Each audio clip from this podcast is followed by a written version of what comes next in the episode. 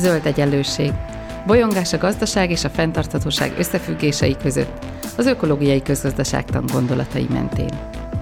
Beszélgetés mindazokkal és mindazoknak, akik mernek kérdőjeleket tenni, a megkérdőjelezhetetlen mellé is.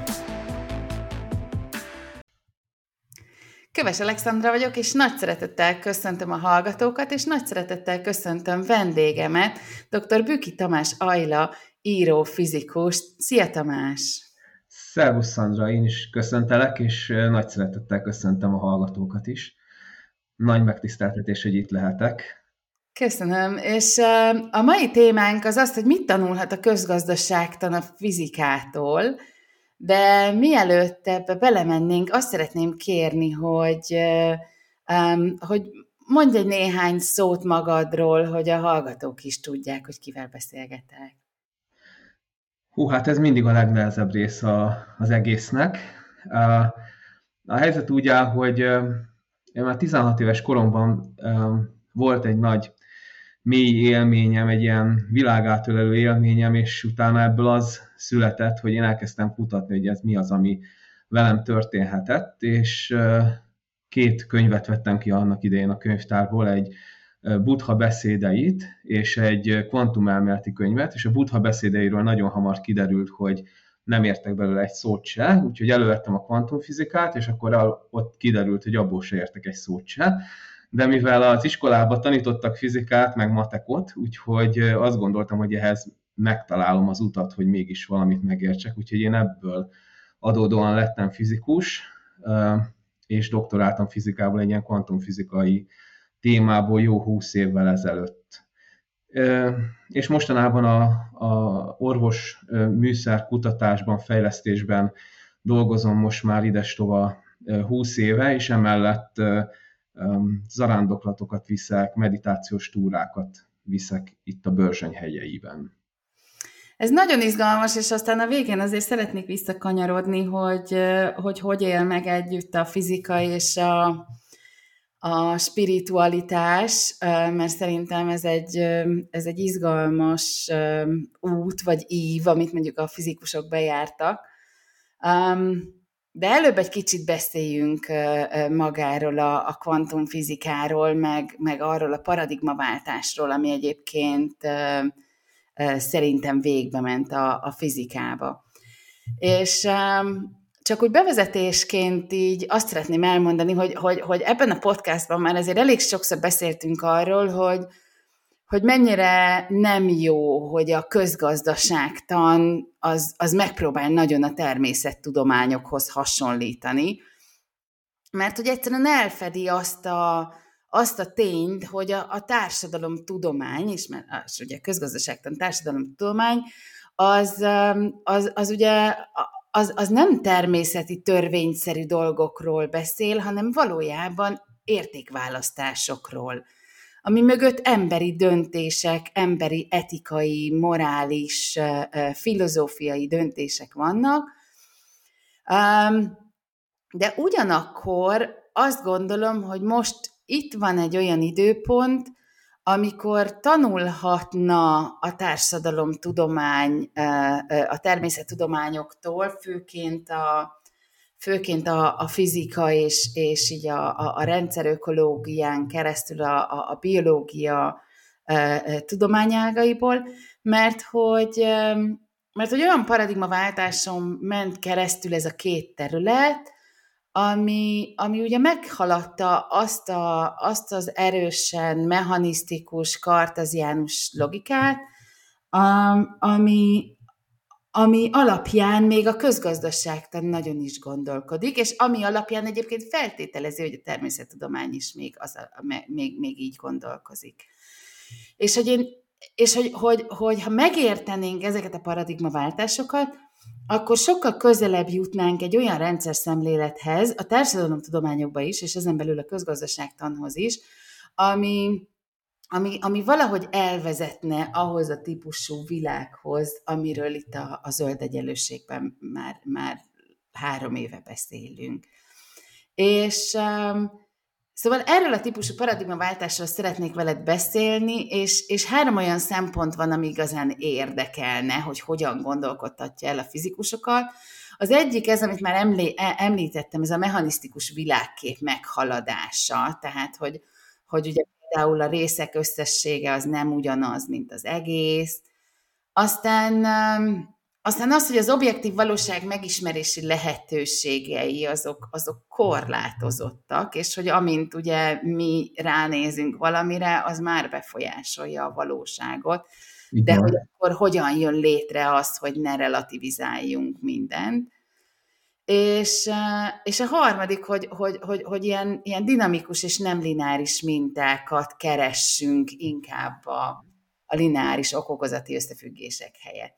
És, és egyszerűen az az érzésem, hogy ha, ha ezeket megértenénk, és használhatóvá tennénk a gazdasági gondolkodásban, akkor, akkor egy kicsit előrébb lennénk. De hogy ez egy nagyon hosszú felvezető volt, azért ennyire hosszú nem szoktam lenni a felvezetőkbe, úgyhogy, úgyhogy, úgyhogy kezdjük valamennyire az elejéről. Mi változott azzal kapcsolatban, ahogyan a fizika a világot látja a felvilágosodás óta? Igen, tehát mi változott? Még annyit előre, mert inspirált, amit mondtál, hogy ahogy én végig gondoltam a mai mondandómat, én arra jöttem rá, hogy ez a, a társadalomtudomány szempontjából, vagy az emberek felé az üzenete, ez egy nagyon reményteli üzenet. És remélem, hogy ez így ki is fog domborodni a beszélgetésünkből. Na, hogy mi változott? Volt egy mechanisztikus világkép, mikor, ami egy görög atomi modellt már megragadott, és már nagyon sok mindent kiderített a, a fizika tudománya a 19. század végére, és azt gondolták, hogy alapvetően van egy atomi világ, de egy csomó jelenségkört nem értettek. Például az, hogy ha van egy tölt, és ugye a Maxwell elektrodinamikáját már értették, már tudták, hogy hogy van a mágnesesség, elektromosság, tehát hogy tudták, hogy, hogy keringhet mondjuk egy töltés körül, egy proton körül egy elektron, de hogy, hogy, hogy nem veszít folyamatosan, vagy folyamatosan gyorsul az energiájából. Tehát rengeteg jelenségkört nem értettek. De volt egy nagyon lényeges dolog, hogy azt gondolták, hogy ha megismerjük a világot, tehát minden részecskékből áll, és veszem a részecskéket, és tudom mindegyiknek a helyét, tudom mindegyiknek a sebességét, és tudom, hogy ezek milyen kölcsönhatásban vannak egymással, akkor ha létezne egy démon, Laplace démonnak hívták ezt a képzeletbeli lényt, hogyha létezne egy ilyen Laplace démon, aki mindezt ismeri, akkor pontosan és exaktul meg tudná mondani, hogy mi történik a világgal. És a kvantumfizikának, vagy a, ennek az új megismerési ágnak az lett az eredménye, hogy kimondta azt nagyon határozottan, hogy Laplace démon nem létezik. Tehát nem létezik ö, olyan, hogy akár egy elektront, ha nézek, a leg, egy legkisebb részecskéjét vagy elementáját ennek, az, ennek a gyönyörű ö, örvénylésnek körülöttünk, meg bennünk, csak egy elektron nézek, már annak se fogom tudni megmondani, hogy mi lesz a következő pillanatban az állapota. Hol lesz a helye, hol lesz az impulzusa, majd mindjárt ezt részletezzük egy kicsit mélyebben. Tehát Heisenbergék és társaik, Schrödinger, Bohr valami új képet akartak megragadni a világról. Egyébként ebben nem, nem voltak annyira nagyon új, mert ugye Heisenberg is ógörögül Platont olvasott a gimnázium tetején, tehát benne van a platoni gondolkodás, és arra jöttek rá, képzeld el, képzeljétek el, hogy, hogy a a fizikai tér, amiben mozognak a részecskék, az nem csupán egy háromdimenziós tér, vagy egy négydimenziós tér, hogy az időkomponást is ész, figyelembe vesszük, hanem lényegében mindegyik részecske egy végtelen dimenziós térben létezik. Két elektron is egy végtelen dimenziós térben létezik. És amikor ők kölcsönhatásban vannak, akkor ezek az, az ő rejtett állapotukat össze, azok összefonódnak, ezek a végtelen dimenziós terek összefonódnak. Ez később vált nagyon izgalmassá, mikor például van két részecském, aminek mondjuk megszületéskor, mivel kezdetben nem volt perdületük, a megszületés után az összes perdületük is megmaradt, tehát mondjuk az egyik jobbra forog, a másik balra forog, és eltávolodnak az univerzum két végébe, és nem tudom, hogy milyen az egyiknek meg a másiknak a perdülete, és ha megmérem az egyiknek a perdületét, abban a pillanatban a másiknak is megváltozik a perdülete, lehet, hogy az univerzum teljesen ellentétes végébe került már, de megváltozik. Tehát mivel össze, összefonódnak egy végtelen dimenziós térben az ő állapotuk, ezért ez levetül a háromdimenziós térbe. Tehát a háromdimenziós tér és a megfigyelt jelenségek mint egy vetületei mm, a, a, egy valóságnak, ugye ez a platoni barlang hasonlat, hogy van, van valami lényeg, valami létező, és mi csak a barlang falán ennek a vetületeit mm, tapasztaljuk ebben a fizikai világban. Ugye ez az előbb említett dolog, hogy az egyik helyen megváltoztatom a, egy részecske állapotát, és a másik helyen megváltozik, ez a kvantum teleportáció, ami kimért jelenség, tehát működik a kvantum számítógépekben is használt jelenségkör. Jó, tehát egy ilyen um, nagyon szorosan, minden részecske, minden részecskével valami nagyon szorosan és nagyon mélyen összefonódott uh, létező állapotban van, tehát egy, egy, egy pici változás nagy változásokat tud hozni az egészben.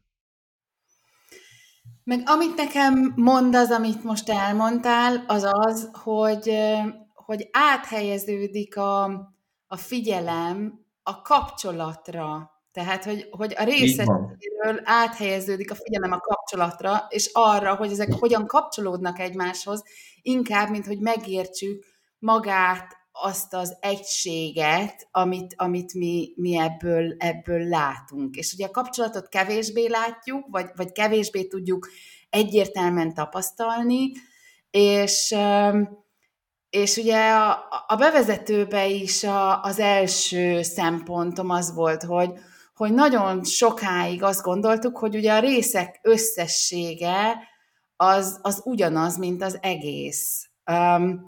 De Um, és, és ha jól értem, akkor ez a, ez a newtoni fizikában még, még egészen jól működött. Tehát, hogyha elkezdtük így, így megérteni a, a részeket, akkor azért így nagyjából, um, nagyjából megértettük, hogy, hogy, hogy hogyan működik valami. Um, csak hogy um, Um, és és, egy, és egy, egy kicsit, kicsit ugye az a, ez a, a természettel való viszonyunkra is rányomta a bélyegét, mert azt gondoltuk, hogy ha majd, majd külön-külön megértjük az oroszlánt meg a, meg a szúnyogot, akkor, akkor, akkor megértjük, hogy hogyan működik a természet. Aztán, aztán kiderült, hogy olyan hihetetlen kölcsönhatások vannak közöttük, hogy, hogy nem tudjuk őket külön-külön megérteni. Um, és hogy, hogy tehát visszatérve a fizikára, hogy a, a newtoni fizikában ez még, ez még egészen jól működik. Csak aztán nekem mindig az az érzésem, hogy amikor egyre mélyebbre ásunk, tehát, hogy most már olyan hihetetlen mélyre tudunk ásni, már az időnek olyan iciri-piciri pillanatát is meg tudjuk fogni, amit ugye hát már csak gépekkel tudunk, és, és mi magunk már, már, már nem tudnánk észlelni, tehát minél mélyebbre ásunk, minél mélyebben próbálunk valamit megérteni, um, annál kevésbé kezd ez igaz lenni. Uh, annál inkább megváltozik a, a világ, amit szemlélünk. Igen. Erről um, mesélni.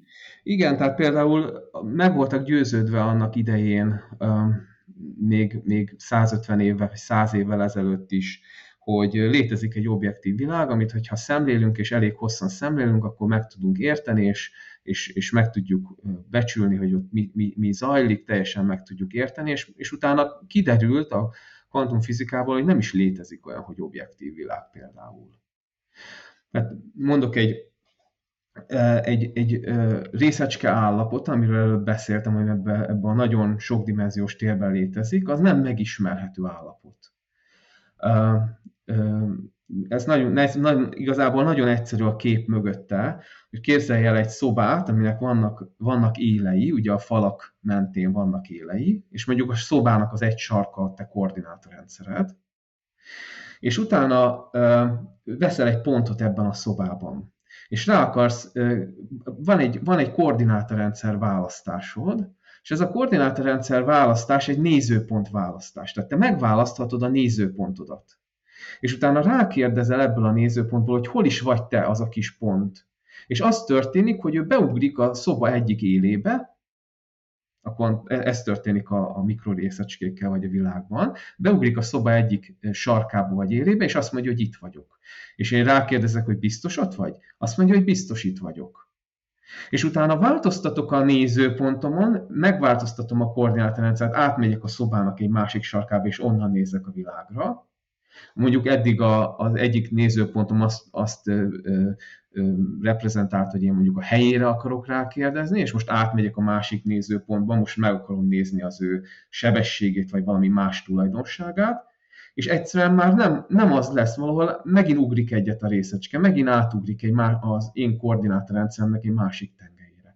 Az, hogy hova ugrik, az, az, az nem befolyásolom. Tehát van, van egy olyan része a világnak, amit befolyásolok, a nézőpontomat befolyásolom, a kérdésemet befolyásolom, és ez befolyásolja az ő viselkedését, de megmarad, mint egy szabadsága az ő, ő, ő reakciójának. Tehát, hogy pontosan melyik szoba sarkába ugrik be, ez megmarad. Ezt én nem fogom tudni korlátozni.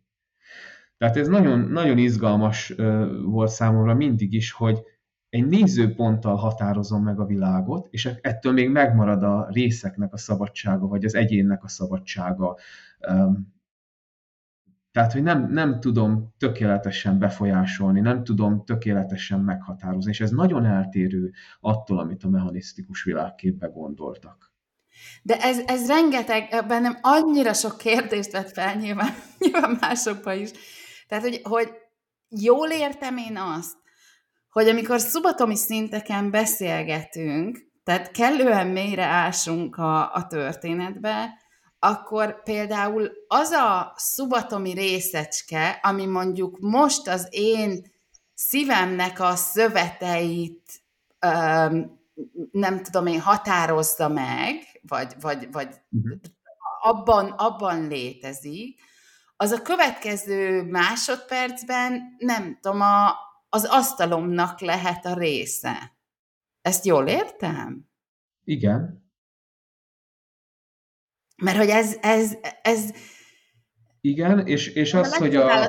Mert innentől kezdve, innentől kezdve valójában az asztalnak és a szívemnek az összetevője az, az akár ugyanaz is lehet, így ami van. megint csak azt mutatja, hogy ugye a kapcsolata fontosabb, tehát az, hogy egy asztalt asztalnak látunk, az azért van, mert az ott lévő szubatomi részecskék úgy kapcsolódnak egymáshoz, hogy azok kiadnak egy asztalt. Kiadnak egy asztalt, és bennem azt a képet keltik, hogy itt van egy asztal. Mert én választottam egy valóságot, hogy én szemlélem a valóságot. Tehát nekem van egy nézőpontom, és én akarok látni valamit a világban, ami mélyen kódolt, ez az én nézőpontom és ezért meghatározódik a valóság, amit én ész, észlelek. Ugye, hogyha ha én alszom, vagy álmodom, teljesen más valóságot fogok észlelni. Ugye ez messzi visz, de hogy, hogy ugyanúgy létezem. Tehát az, hogy milyen, milyen valóságot tapasztalok, az az én nézőpontomtól függ. De ugyanakkor, hogyha egy térbe lennénk, akkor te tehát a legtöbben emberek ugyanabban a térben mondjuk ugyanazt az asztalt látnánk. Így van. Viszont képzeld el, hogy a kvantumfizikának van egy megdöbbentő anomáliája, és ez az, hogy megint tudom messzire fog vinni, de hogy a, a méréshez, tehát az, hogy, az, hogy én a, a, a, a szubjektív megfigyelő befolyásolja a valóságot, tehát átalakítja avval, hogy rákérdez, és egy nézőpontot vált, de, de képzeld el, hogy az egész kvantum elmélet, ami egy elég sikeres elmélet, mert ott van a zsebedben a mobiltelefon, meg működnek a számítógépek. Tehát, hogy, és ez alapvetően épült a kvantumfizikás. Ezzel mondhatnám, hogy az elmúlt száz évnek a legsikeresebb tudományága a kvantum elmélet, ami gyakorlati dolgai is vannak. És most van itt egy ilyen sokszorosan ellenőrzött dolog, ami azt mondja, hogy van egy tudatos megfigyelő, aki ránéz a valóságra és alakítja, és azt mondja, hogy ho-ho, de mi van, ha van két tudatos megfigyelő? És kiderül, hogy ez egy óriási probléma. egy, egy feloldhatatlan probléma, és odáig jut el a kvantumfizika, hogy nincs két megfigyelő. Tehát az, aki benned figyeli a valóságot, meg az, aki bennem figyeli a valóságot, az egy. Egy kicsit próbáljuk meg ezt lefordítani a, a, a társadalom a nyelvére, mert hogy, mert hogyha ebbe ilyen nagyon-nagyon beleássuk magunkat, akkor tulajdonképpen például a, az általunk megfigyelt, nem tudom, klíma katasztrófának a megoldása lehet az is, hogy nem is oldjuk meg. Mert hogy mm.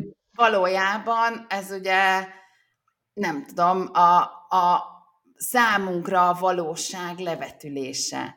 Ugyanakkor, ugyanakkor mégsem tudunk ennyire relativizálni mindent, ami körülöttünk létezik. Tehát mégis van egy közös, megélt valóságunk, annak ellenére, hogy elfogadjuk, hogy ez nem, ez nem egy objektív valóság. És ugyanakkor a szemléletünknek, hogy hogy szemléljük, és itt már azért kapcsolódunk bőven a, a ökológiához, vagy a társadalomtudományokhoz, hogy, hogy hogy szemléljük, és mit tartunk fontosnak, az szépen át tud alakulni. Viszonylag gyorsan akár át tud alakulni. Az, hogy fontosnak tartom a, a, az élő világnak a, az értékét, és nem csak egy tárgynak tekintem.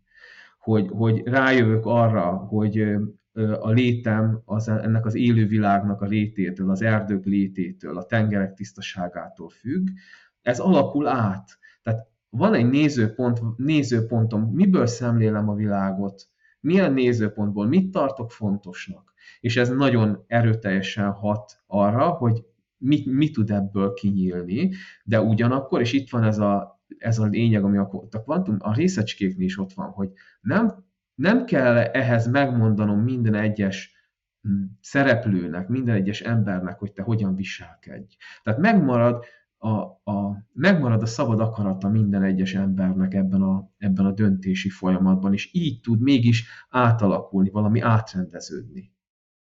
Valahol a minden. kapcsolódáson keresztül. A kapcsolódáson keresztül.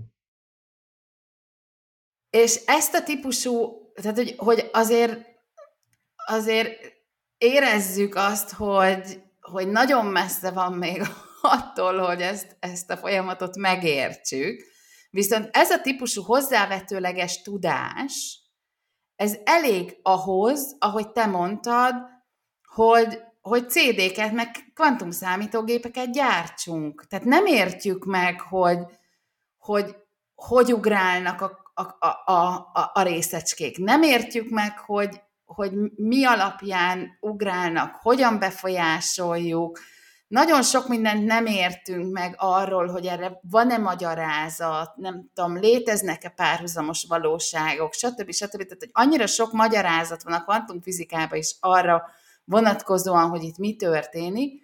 Tehát van egy hozzávetőleges tudásunk, ami azért nagyon sok mindenre nem ad magyarázatot, és mégis tudunk CD-ket és kvantumszámítógépeket gyártani, vagy, vagy használni a tudást a, a mobiltelefonba.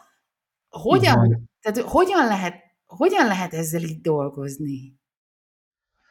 Um, hát azért nagyon sok mindent megértünk, tehát nagyon fontos elveket megértünk és körbejárunk, akár, akár az, hogy hogy működhet egy elektron. Ugye rengeteg erőfeszítést teszünk, hogy megértsük, a, e, a, a, ami megdöbbentő hozadéka van, mert az, az arra jövünk rá, hogy lámlám az az elektron pontszerű, de az egész tömegét mégis az egész világegyetemben tartja, tehát ilyen fura lényekkel kezdünk el kommunikálni, vagy, vagy ráfigyelni, és akkor, amikor meg akarok ismerni egy nagyobb mm, egységet, mondjuk le akarok írni egy szilárd testet, amiből majd kinő a tranzisztor, és kinő belőle a, a mobiltelefon, vagy a kvantumszámítógép, vagy, vagy bármilyen más mm, makroszkópikus objektumot le akarok írni, akkor ugyanazokat az elveket, ugyanazokat a fogalmakat használva modelleket alkotok, ami már nem, nem közvetlenül kapcsolódik, tehát nem, nem azt csinálom, hogy minden részecskét minden részecskével kölcsönhatásból viszek, és ezt a nagyon komplex, bonyolult rendszert megoldom, mert nem tudom megoldani, viszont ezekre az elvekre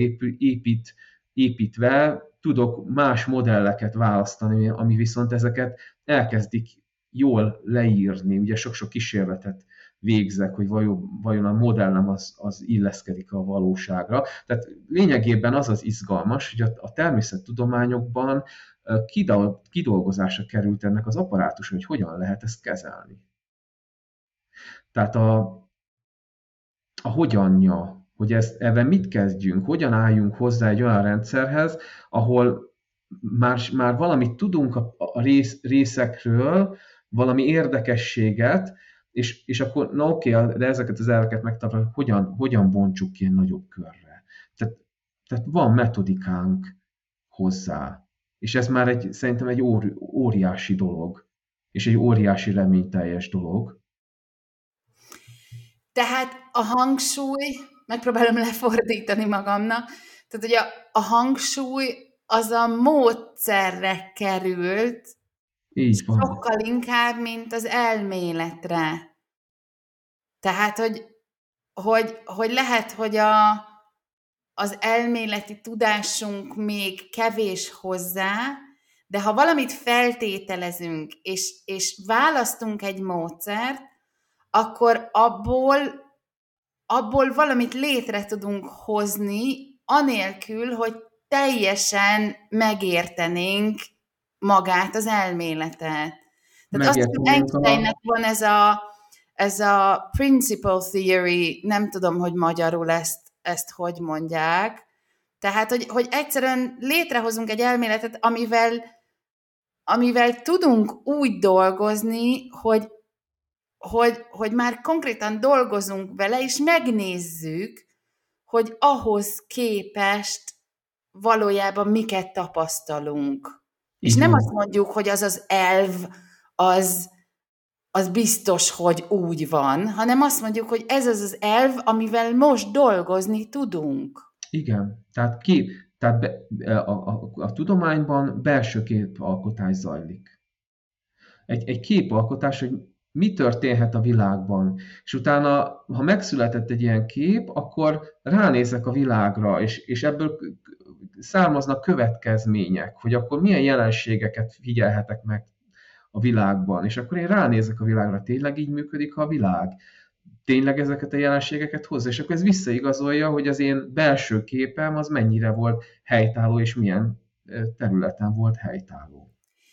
És ez azért szuper izgalmas a mi területünkre nézve, mert hogy, mert hogy folyamatosan azzal találkozunk, hogy, hogy hát ezt nem lehet megcsinálni. Az emberek nem tudnak másképpen gondolkozni. Ezt nem lehet megcsinálni, mert, mert ilyen az ember, meg olyan az ember, meg, meg, meg mit tudom én, tehát hogy, hogy, hogy, hogy, hogy nagyon sok olyan elméletet állítunk föl, amire aztán utána azt mondjuk, hogy, hogy hát ez, ez be van betonozva, és, és nem látjuk meg azt a hihetetlen mennyiségű lehetséges más elméletet, ami alapján, hogyha elkezdenénk működni, akkor más uh, mechanizmusokat uh, és dolgokat tudnánk létrehozni.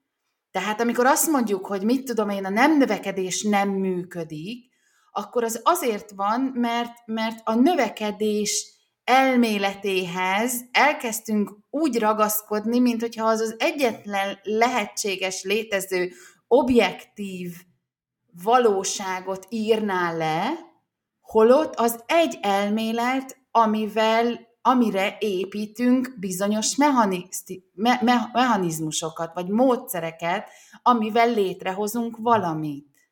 De Sőt. hogyha más építünk mögé, akkor más tudunk vele létrehozni, mert eleve más módszereket is keresünk. Tehát más, más a kérdésfeltevésünk. Így van, és azáltal, hogy te létrehoztál, vagy, vagy megjelenik, hogy te is elmondtad több helyen.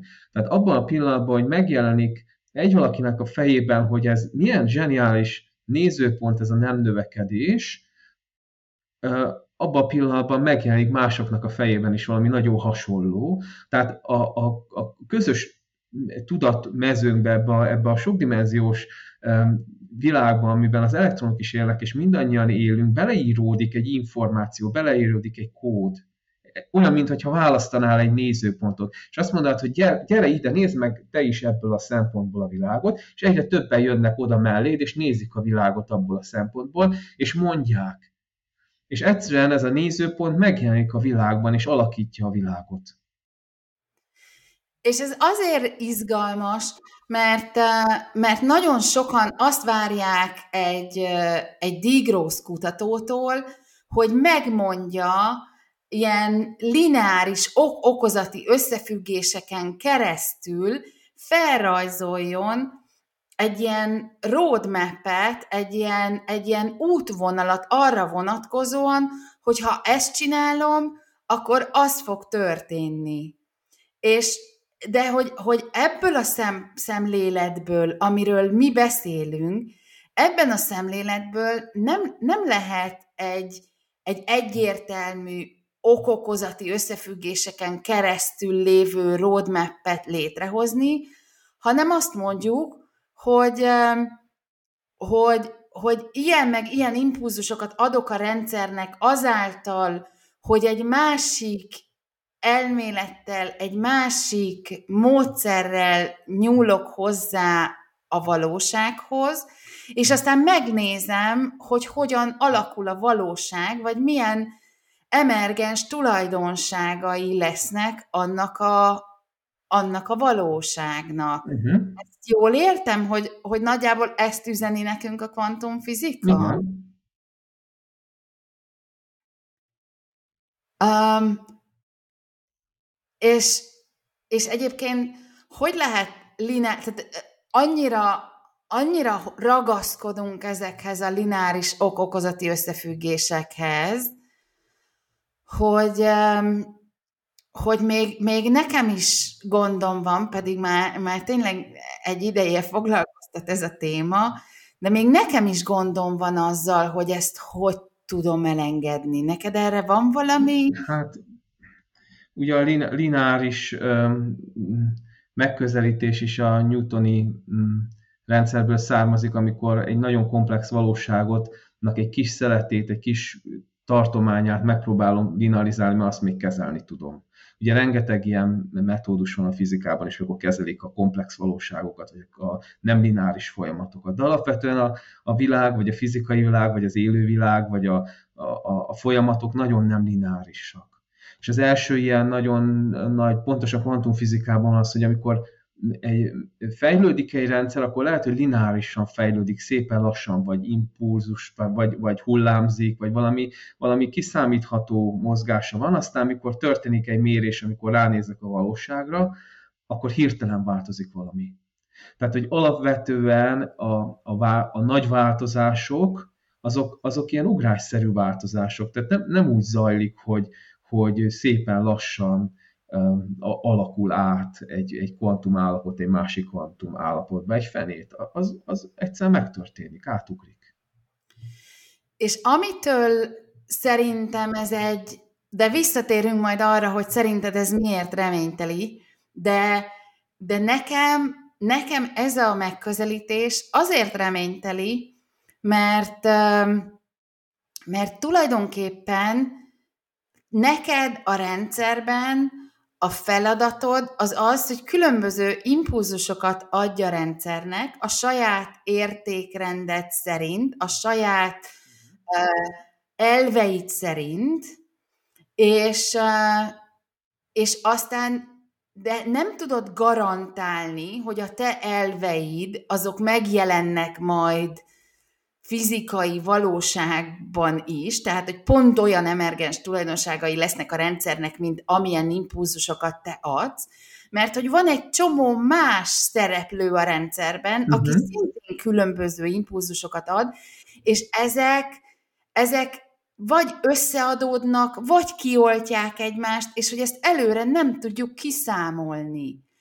Tehát amikor ezt le, megpróbálom lefordítani arra a nyelvre, ami, amit ugye itt a zöld egyenlőségben próbálunk beszélni, akkor ha te egyénként valahogy egy kicsit másképpen élsz, másképpen cselekszel, mások elvek szerint, más elvek szerint próbálsz meg működni, vagy más módszereket használsz, akkor ez bekerül ebbe a térbe, ahol valahogy kölcsönhatásba lép másokkal, Így van. amiből vagy létrejön egy olyan változás, amit te szeretnél, vagy nem. Uh-huh. És ezt lehet nagyon negatívan is értelmezni, hogy hát végül is mindegy, hogy én mit csinálok, de nekem ez inkább a pozitív értelmezés, hogy nincs olyan kicsi dolog, amit te ne tudnál másként csinálni, ami ne léphetne kölcsönhatásba valami, valaki másnak a kicsi dolgával, ami létrejön, egy, ami létrehoz egy új emergens tulajdonságot a rendszeren belül. Így van, tehát, hogy mindenkinek a, egyrészt van egy szabadsága, hogy hogyan dönt, mit választ, és, az, és, és ezek, ezek a választásaim, ezek pozitív módon, rezonáns módon segíthetik azt, hogy, hogy létrejöjjön egy ilyen változás nagyobb szinten. Úgyhogy igen, tehát hogy ilyen értelemben nincs, nincsenek kicsi szereplői ennek a történetnek, így is lehet ezt interpretálni. És ugye amint, amint ezt a típusú ilyen teljes objektivitást, meg linearitást el, elvetjük, um, akkor ugye a válasz lehetőségeink is hihetetlenül megsokszorozódnak. Tehát, tehát egyszerűen ki, kinyílnak a, az alternatívák. Tehát abból a hihetetlen beszűkült tudatállapotból, amit, amit mondjuk egyetlen egy létező elv mindörökké tört, való hitelessége ad nekünk, abból a beszűkült állapotból hirtelen egy csomó alternatíva jön létre. Csak uh-huh. el kell fogadnunk, hogy nem feltétlenül tudjuk ezt a, ezeket az alternatívákat felmérni. És, és nagyon szeretem Pascalnak azt, a, azt az idézetét, hogy a, a tudás olyan, mint egy gömb, minél nagyobb a térfogata, annál nagyobb felületen érintkezik az ismeretlennel. És szerintem ez egy, ez egy csodálatos mondás, mert, mert ez is elmondja, hogy miért nem kell nekünk feltétlenül lemodellezni mindent, amit az általunk észlelt, most itt tényleg idézőjelbe teszem, objektív valóságban mi látunk. Mert hogy az newtoni szinteken igaz lehet, de van egy, van egy, egy teljesen más világ mélyebben, amit viszont még nem értünk meg. Így van. Tehát, hogy, hogy szóval nekem ez, én hihetetlen reményteljesnek látom ezt, tehát tényleg, tényleg az embernek meg kell tanulni, tehát az az, az, az, az, ami igazán számít, hogy én merre fordulok, hogy ne, én mit tartok fontosnak, hogy én hogy, hogy, hogy képzelem el, hogy én hogy, hogy érzem magam jól a jövőben, a saját életemben, a, a világban, hogy, hogy azt, azt erősítsem, arra, arra figyeljek, és utána én tegyem meg az, az én apró lépéseimet, ami, ami igazából csak számomnak, számomra tűnnek aprónak. Mert hogy be vagyok kötve, mert hogy minden elektronom egy végtelen dimenziós térben él, és mozog, és ott van a lényege. Az én lényegem is e, össze van ebből az egésszel fonódva. Tehát minden részecském össze van az egésszel fonódva, tehát minden döntésem össze van az egésszel fonódva. Tehát amikor, amikor én valamit olyan irányban teszek, hogy az nekem jó, meg még, még egy másik embernek is jó, és, és örömet hoz neked is, meg nekem is, akkor, akkor be, beírom ezt az energiát, beírom ezt a mintát a rendszerbe. Tehát már, már ott megjelennek attól, hogy megmossa az egyik majom a krumplit, megtanulja, hogy megmossa a krumplit, és akkor hogy kell megszabadítani a, a, a földtől, meg ami neki nem jó, és anélkül, hogy kommunikálnak, öt szigettel a majmok megtanulják megmosni a krumplit. Tehát, hogy, hogy ez működik, mert működik a, ott van a mintázata, az, az alapvető struktúrája az elektronok szintén, és minden, minden makroszkópikus szinten is megjelenik a, a megfelelő megjelenő tulajdonságként. Tehát nem, nem kell nekem, ahogy mondod is, um, ahhoz, hogy, ahhoz, hogy tudjon változtatni, nem kell, hogy a tudomány az utolsó elektron, utolsó atom közötti viszonyt um, meghatározza. Még ha meg is határozna, akkor se tudna semmit mondani arról, hogy mi lenne a jövő. Mert így működik a világ, amiben élünk. Viszont tudunk rá hatni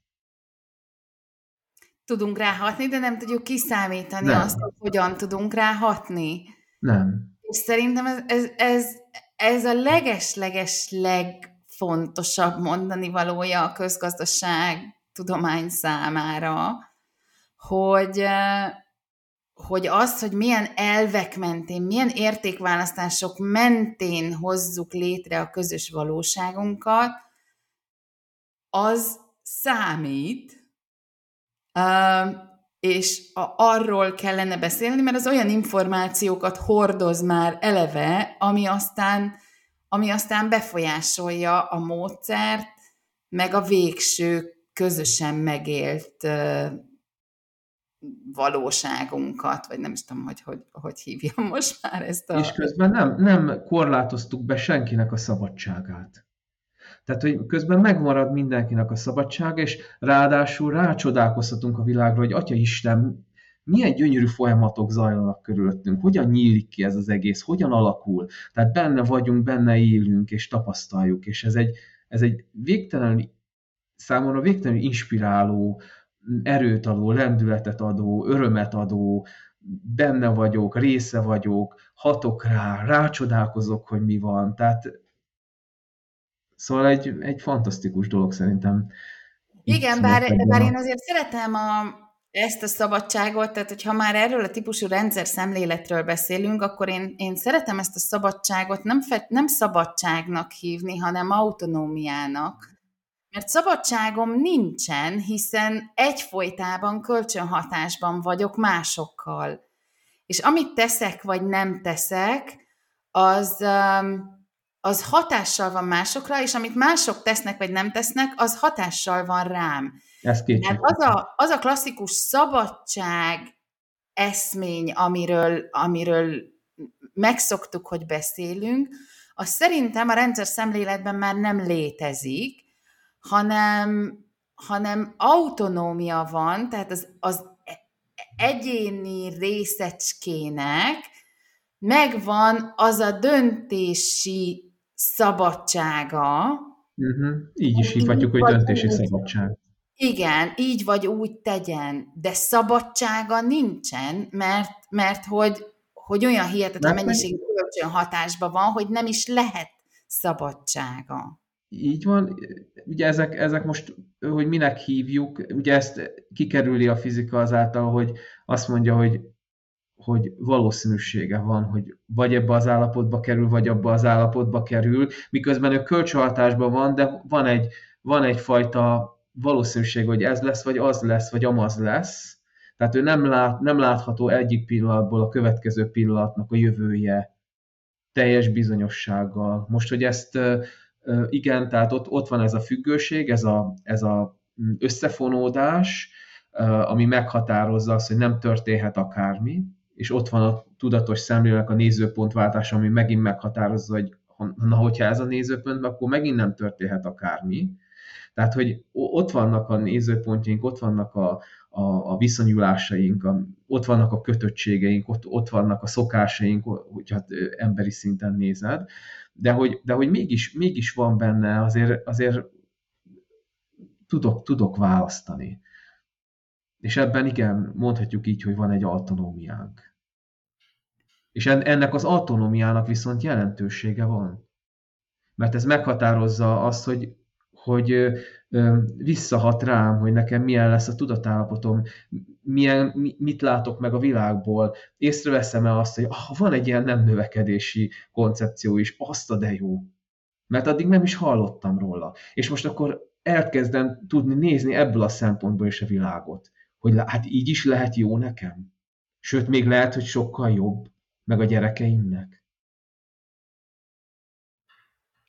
Fú, én ezt a beszélgetést veled a végtelenségig tudnám folytatni, nem tudom, hogy nem, nem tudom, hogy meg a végtelenségig hallgatni, de hogy, hogy szerintem ez, ez szuper izgalmas, de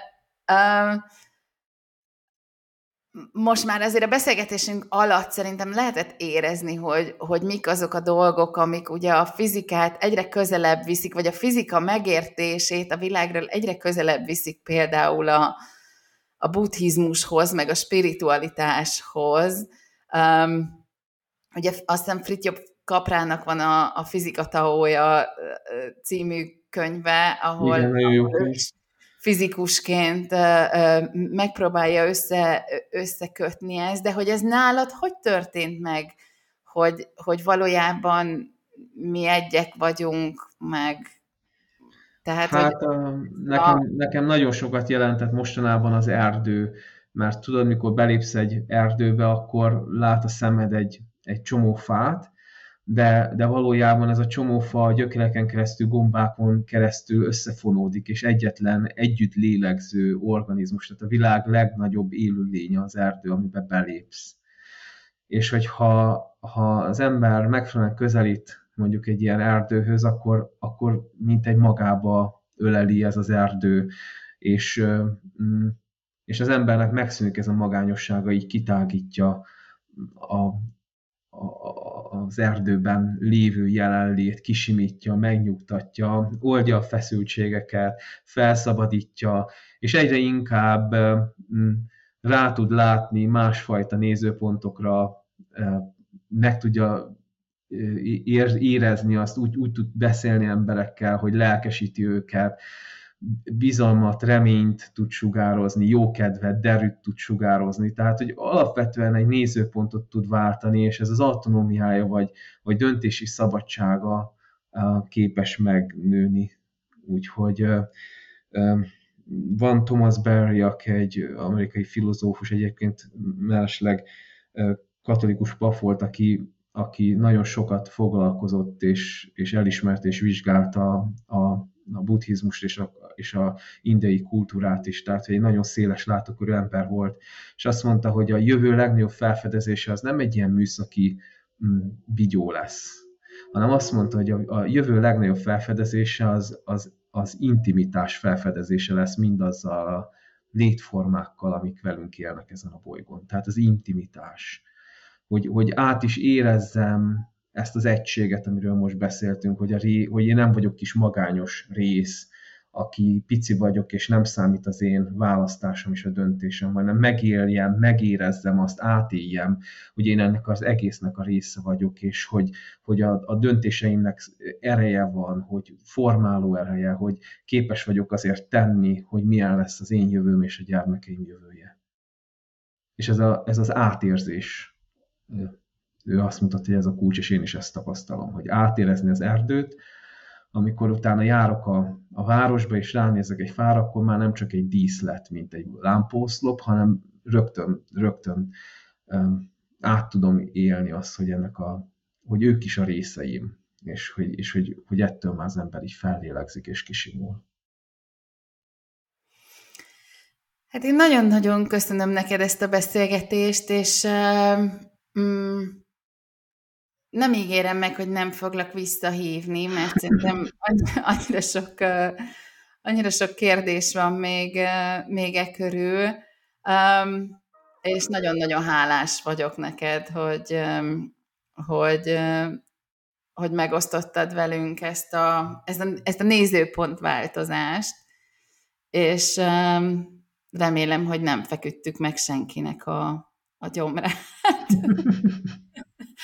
Hálásan köszönöm én is, nekem is nagyon inspiráló volt és örömet hozó. És nagyon szépen köszönöm a hallgatóknak, hogy hallgattak bennünket, hallgassatok bennünket legközelebb is. Szia Tamás! Szerbusz Szandra, minden jót mindenkinek! Ez volt az Új Egyenlőség zöld podcastjának mai adása. Hallgassátok az Új Egyenlőség piros podcastot is. Nézzétek a stúdióbeszélgetéseket a YouTube csatornákon, és olvassátok a www.újegyenlőség.hu-t. Vitatkozzatok velünk a Facebook oldalunkon. Jövő héten újra találkozunk.